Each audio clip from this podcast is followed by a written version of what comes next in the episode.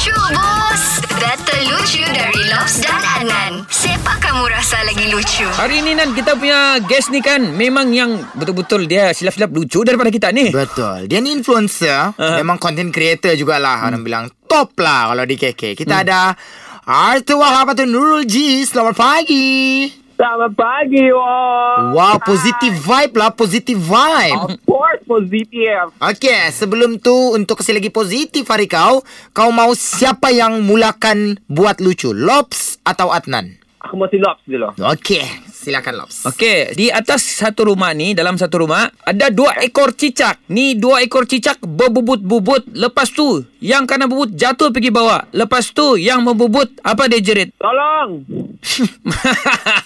Mana ada dia minta tolong? Jadi dia cerita apa? Okey, okey. Jawapan dia kata apa? Apa? Yang jatuh tu jatuhlah pergi bawah. Yang menengok tu dia begini. Oh, okay. Yalah cicak kan. Mana ada berjerit? Okey, ini aku punya cerita lagi ya. Oh, ya. Okey, ceritanya begini. Di satu hari ni, dalam sebuah kapal terbang, ada dua orang penumpang. Yang satu ni orang kaya, jutawan lah. Lepas tu yang satu ni budak sekolah. Mau diantar dia pergi sekolah. Eh, Dan termasuk juru terbang tu lah. So ada tiga orang dalam kapal.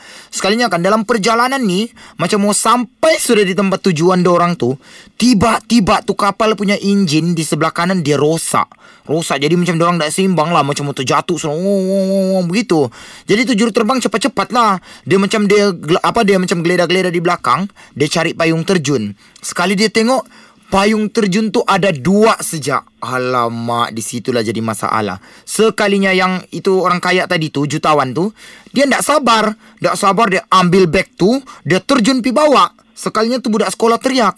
Dia bilang budak sekolah tu, Oi, nanti dulu jangan terjun. Sekali itu juru terbang tanya, Eh, kenapa dek? Ngamlah dia terjun pakai payung terjun. Dia bilang, Ndak, masalahnya yang diambil tu bukan payung terjun, beg sekolahku.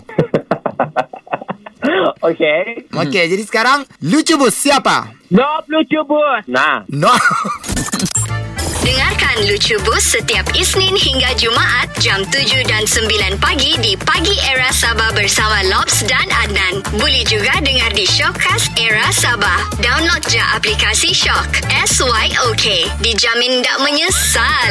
Era, music hit terbaik.